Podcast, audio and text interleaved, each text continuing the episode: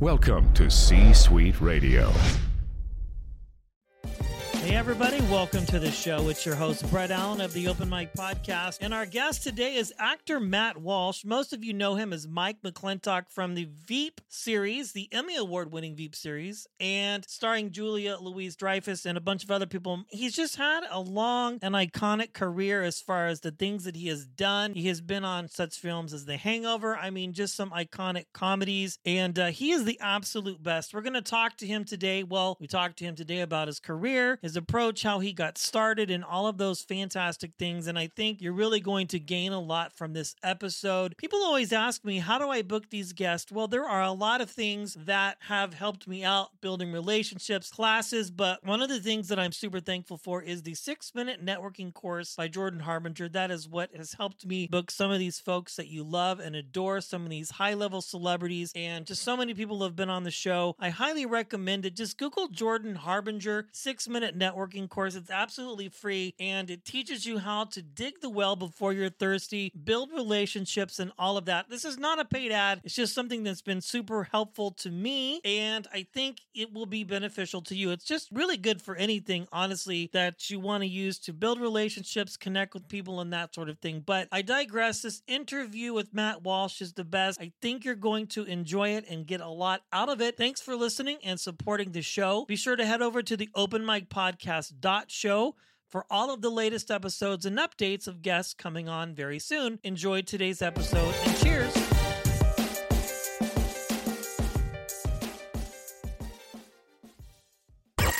Idly hey! Welcome to another episode of the Open Mic Podcast. Prepare to be astonished with Brett Allen. Dude, we are so gonna party! A pop culture podcast. oh! At the open mic, no topic is off limits. Great Odin's Raven! Join in weekly as Brett interviews your favorite celebrities from film, television, sports, music, and much more. Plus, you never know who will stop by. The mystic portal awaits. Now, here is your host, Brett Allen.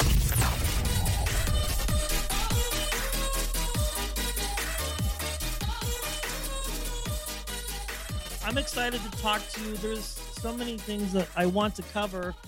And I think one of the things that excites me the most is that you have a very large background in improvisation. Improv, you were a founding member of the Upright Citizens Brigade. And I've talked to a couple of actors and celebrities who have been a part of that kind of as a thumbprint in their career, if that makes any sense. But your background is really founded in that. So I, I want to start there and just kind of talk about the idea of improv itself. I, I know it's markedly different than like stand up, but how those concepts of improv play into your world as an actor. Is it something that you feel is a skill set for an actor to have a background in improv? I guess if you're good at it, it's great to have. Like like uh, it's a special skill or it's a it's a it's an approach that uh, you can bring to adding uh, information to any um, perhaps scene you're in. Those skills travel with you. But in general, I think I landed in improv um, because it's like a entry level acting, if you will. I was never part of a big acting program, and so a lot of what improv teaches you is basic acting and basic theater craft and collaborative scene work. So in some ways it was my theater theater degree without being a specialized art form for improvising comedy. Um, so either one, like obviously being trained in theater is super helpful for becoming an actor. And, and I think improv is like a training wheels entrance into acting which you know has has different um you know you learn a little bit more about writing on your feet perhaps with improv or departing from the the text. But i think there's tremendous overlap in like improv training working in front of an audience doing scenes collaborative scenic sketch work with uh, other artists. I think that's all in the same vein as theater. Yeah i find it interesting because with improv there's just it seems at least from my perspective like a lot more freedom in the sense of what you can do as a performer. Do you do you find that to be true as far as like if you're a stand up you're delivering punchline after punchline after punchline but if you're in an improv group like yourself a very popular one and it seems like everybody was a part of at some point in their career do, do you find more freedom when you're doing the improv type stuff as as far as that goes? Or do you have a preference between that or let's say performing on the big screen in a film or perhaps a television series like you've done in the past as well well improv feels like pickup basketball it keeps you sharp and there are no expectations of where it's going to go and it challenges you every time you get on stage because it's ultimately hit or miss. It's a bit of a high wire act. And the beauty of improv is you're in a group and you don't have to carry the whole thing. Whereas a stand up, uh, even if you're improvising as a stand up, you got to carry the whole thing. So those are some of the elements of what uh, I find unique about improv. And then, so I guess I do enjoy the fact that it can go anywhere and that sometimes you're forced into ideas to embody ideas you hadn't expected or would never have chosen yourself uh, much in the way a script lets actors play doctors when we're not doctors or whatever. So I think one of the most, I guess, simply fun things about improv is you do, it's so unexpected. You don't know where it's going, and it's also you tend to laugh a lot. You're, I think you're allowed to laugh in improv because it's, I think everyone's along for the ride. It's not like Shakespeare where you have to stay inside. yeah, I find that interesting. It's funny you mentioned playing a doctor. Iconically, your scene from The Hangover, uh, where you're playing a doctor, which, not to focus the interview on that, but I have to say, as you've done so many funny things and amazing things, but that scene still stands out in my mind, where you're in the doctor's office or the hospital and that whole kerfuffle is going on about those guys trying to was any of that improv at all or was that all pretty much scripted? Uh, that that's just more of a personal uh, interest question i think than anything else if we're going to divert a little bit. You know I, I think there might there might have been some like paraphrasing but never any whole cloth improvising. And then during the day with like Bradley and Helms and Zach and Todd, who directed it, I think Todd was trying new lines. Like, what if you said this? Or do you have any ideas? Like, I feel like this doesn't work. So that that was happening as well. But it was pretty, it was pretty written and the scene coverage was decided before we got in there.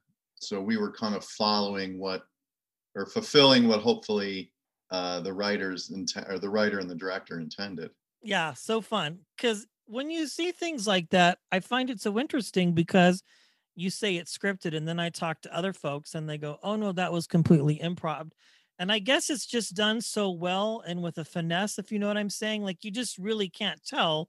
And I think that's one of the many things that I find so fascinating about actors and this craft that you're a part of is just it comes out so fluid and so naturally. You did a lot of improv. Did you ever give a hand at stand up? Was that ever of any interest to you, or did you just kind of bypass that phase and just do strictly improv and then into acting? No, I, when I was in Chicago in the late 80s, early 90s, I did stand up for a couple of years and got paid and worked in the Indiana, Michigan, Illinois, you yes, know, Lake Shore clubs. yeah. Yeah the tri-state area and it was kind of the first boom of stand-up. So there was a lot of opportunity for people who happened to be on stage already. So i was vaulted beyond my you know I, I, think i was middling or headlining before i even had like five ten minutes. It was crazy. But i always did character stuff. Like i would play a character and a point of view and oftentimes would be improvised. But i did have a collection of jokes that i would try to fold into you know my act consistently. But improv or uh, stand up is is the most difficult art form. It's very, uh, it can be very punishing, especially if you're on the road in Michigan and you just, yeah, you just bid it on stage and you go back to your hotel room. It's a, it's a really challenging uh, art form. So yeah, I did, I did try my hand at that, and ultimately, I kind of ended up doing what I uh, do now, which is like character actor. I was always doing characters. I was always doing people with a point of view, and not so much uh, opening up my personal life, if you will. That brings up an interesting question the idea of character acting. Again, just coming from an outside perspective as a journalist and, and watching things, I think everything that you do is a character, but is there like a specific definition that you have or that is put upon folks that play these different types of roles? And in other words, is it kind of like something that could limit you in what you do, or is it a benefit and kind of opens you up to a lot of other roles and a lot of other characters that you could potentially play? I guess like writing and performing your own material is the best way to get your vo- your voice best represented. So whether you're, you know, if you're Bill Hader or Will Ferrell coming out of the Groundlings, you're doing your own sketches, and someone sees you, and they have an idea of how good you could be in this TV format. I think it's the same pursuit. Is uh, I my training was in you know, being in sketch groups, doing open mics, getting in front of an audience, and then from those connections, you know, whatever you get, commer- a commercial director will be in the audience, or a casting director will be in the audience, and then lo and behold, you'll get a call, and you'll get to work on that, and that will lead to like for me, it was like the Daily Show Okay. gave me more visibility. So I guess strategy wise, as a character, someone who plays characters exposure is what you want and you want to step inside of things that you feel super confident about their funniness or their quality and if you can have a hand in that that's amazing that's even better So you mentioned the Daily Show again. That seems to be like a badge of honor or a big stepping stone for a lot of people. When you started out on this career path, of, and we'll kind of wind the clock back a little bit before that here shortly, but was that like a goal of yours to get onto something like that? And and once you got on that, is that where things started to break for you as an actor and really started to explode? i think that was a big stepping stone for the daily show it's kind of like your name simply put is getting announced every time you're like ladies and gentlemen matt walsh so you become a household name if you will to Mhm. that audience so in that way as opposed to veep where i'm always mike mclintock on that show it really got my name out there. Like or if you're on snl and they say your name at the top of the show you know tracy morgan it literally makes you a household name. So there is that direct connection to the audience that you are you know being announced as yourself. So that was a big step for me but i didn't really have a unfortunately i've never had a really great you know five year plan 10 year plan i've always sort of instinctively just tried to work with people i admire write things for myself and then you know try to perform as often as i could and then hopefully say no to things that you know i didn't i don't know i've been offered things before where i was you know you manage yourself that way. If you're talking about career strategy people will offer you a role. I remember there was a, a film that i think actually did well at sundance too but i was offered a role to play like in a horror movie i'm just like a dad on a camping trip and then you, and then he turns out to be like a child molester with a kid Oh gosh! like wow. something really dark and i'm like Pass. I'm never, I'm never going to go in there. And I also, I also hate how easy it is in fiction to like make somebody evil. I always feel like it's lazy. You know, I could write anything and then I could make it a dramatic twist by saying, uh, also he's a Nazi, or also he's a child molester, or also he's a criminal, you know, assassin. You know what I mean? Sure, I, I totally get that. I think I know what film you're talking about. Actually, it just kind of flashed in my mind a little bit. I I, I like that, and I've never heard anybody say that before. So, do you feel like the writers are kind of maybe cutting corners a little bit? I think maybe it's like the school teacher in me. It's like, come on, challenge yourself. Like there's so much Sure. pain and death and awfulness in the world. Like, really? Like, you're gonna Yeah. create a story and then all of a sudden, guess what? They're awful. Like, that's that's just my worldview. And I'm not saying like drama isn't as hard to write as comedy. That's just my worldview, is how I see entertainment. Do you know what I mean? Yeah. And so, like, if if someone makes a movie which does reflect the world and, and comes from a real place where it's just like peeling away another layer and it's like oh it, he's more terrible or she's more t- oh my god and then they did this i don't find that as rigorously challenging as like constructing something that makes a hero I like that. No, I think that makes sense. There's a lot of things that are on TV, and especially lately in the last five years, not even necessarily during this crazy pandemic where there just seems to be a new show or something coming out every day. But you have these stories and they kind of peel things back a little bit. I like that because it makes me work as a viewer and tune in every week and go, okay, now I want to know what's going to happen next or what this person's going to get into next versus them just kind of telling me right at the front he's this or that because then it kind of as for me i kind of lose interest a little bit and go okay well now i know what's going to happen and so i'm i'm going to watch it just for the sake of completing it and i'm not a quitter when it comes to that stuff but i kind of want to just work less at it if you know what i'm saying and go oh, okay well i know now what's going to happen so it kind of takes the interest away a little bit and i think i definitely get what you're saying so that makes perfect sense which kind of leads me to my next question we sort of alluded to it a little bit. When you get offered things outside of what we just talked about how do you decide or how do you figure out if a script resonates with you and allows you to get to that next step as an artist and go this is film but it was to work with steve mcqueen and viola davis. And so all you have to say is either one of those names and i'm like i'll do that for any any you know what i mean? Like those Sure. are real talents and you when you work with people that good you learn. Obviously you're going to learn. You also get to hang out with them and find out a little bit of their story uh, and also the quality you know the things they make are going to be high quality and that's been you know a big thing that drives what you know anything from veep because i knew armando through uh, his previous shows in england. So any you know todd phillips obviously i've done a bunch of things with. He's a great director.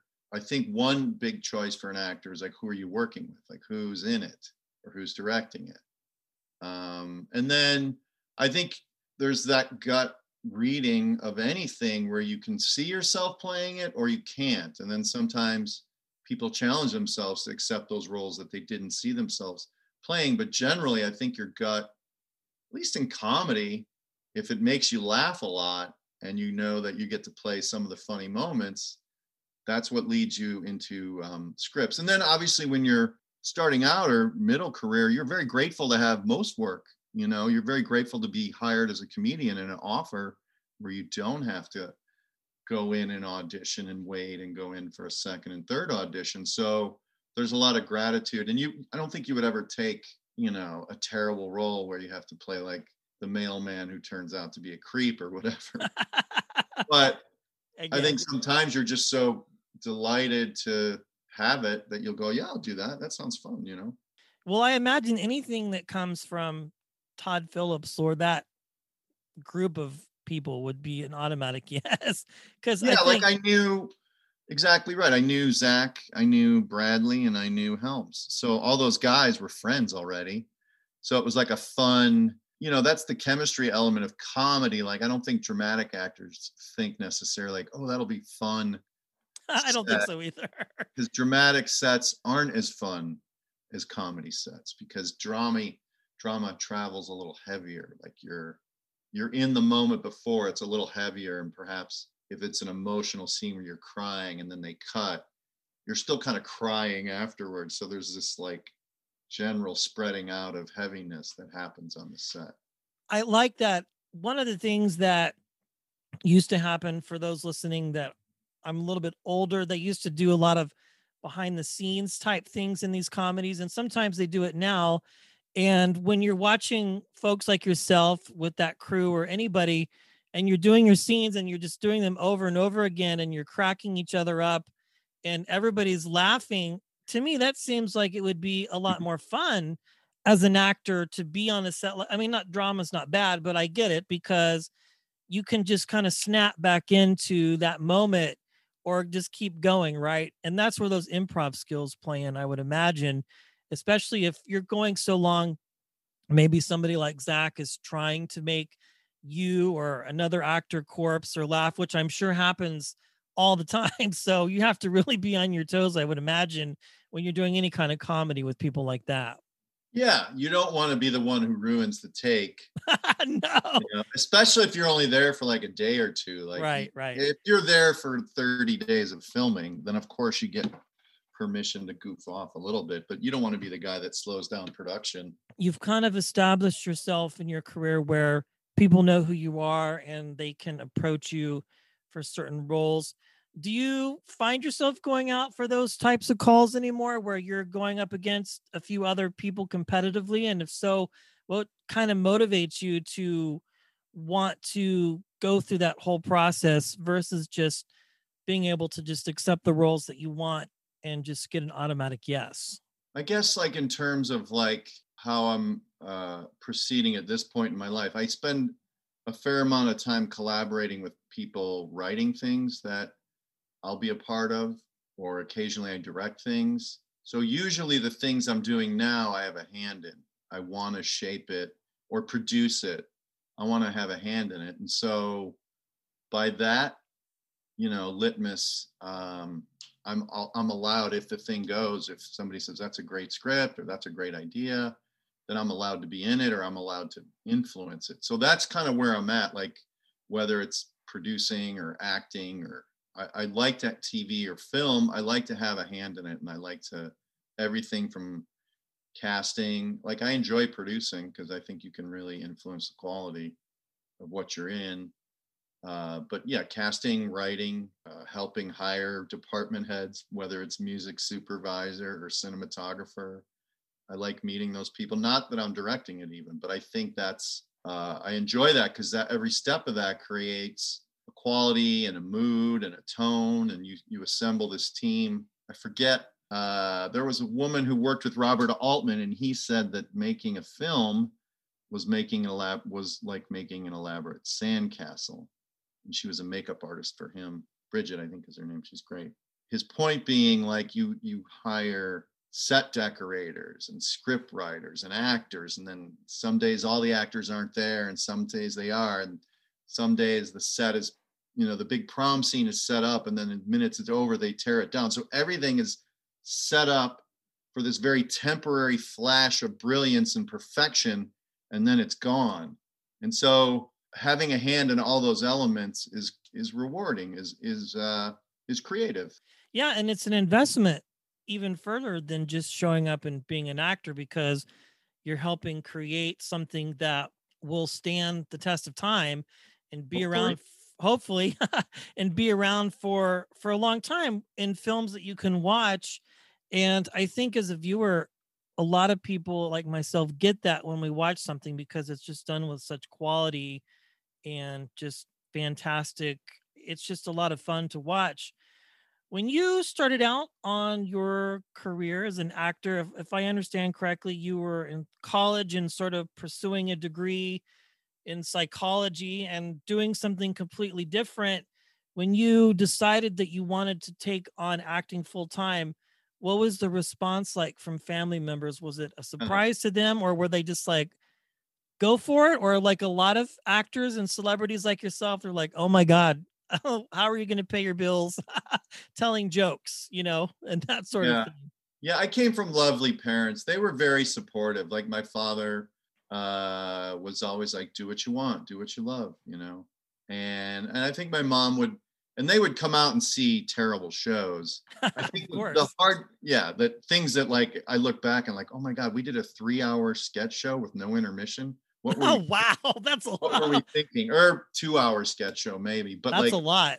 What were we thinking? And uh, and God bless my parents, they brought like 16 couples to the, wow. you know what I mean?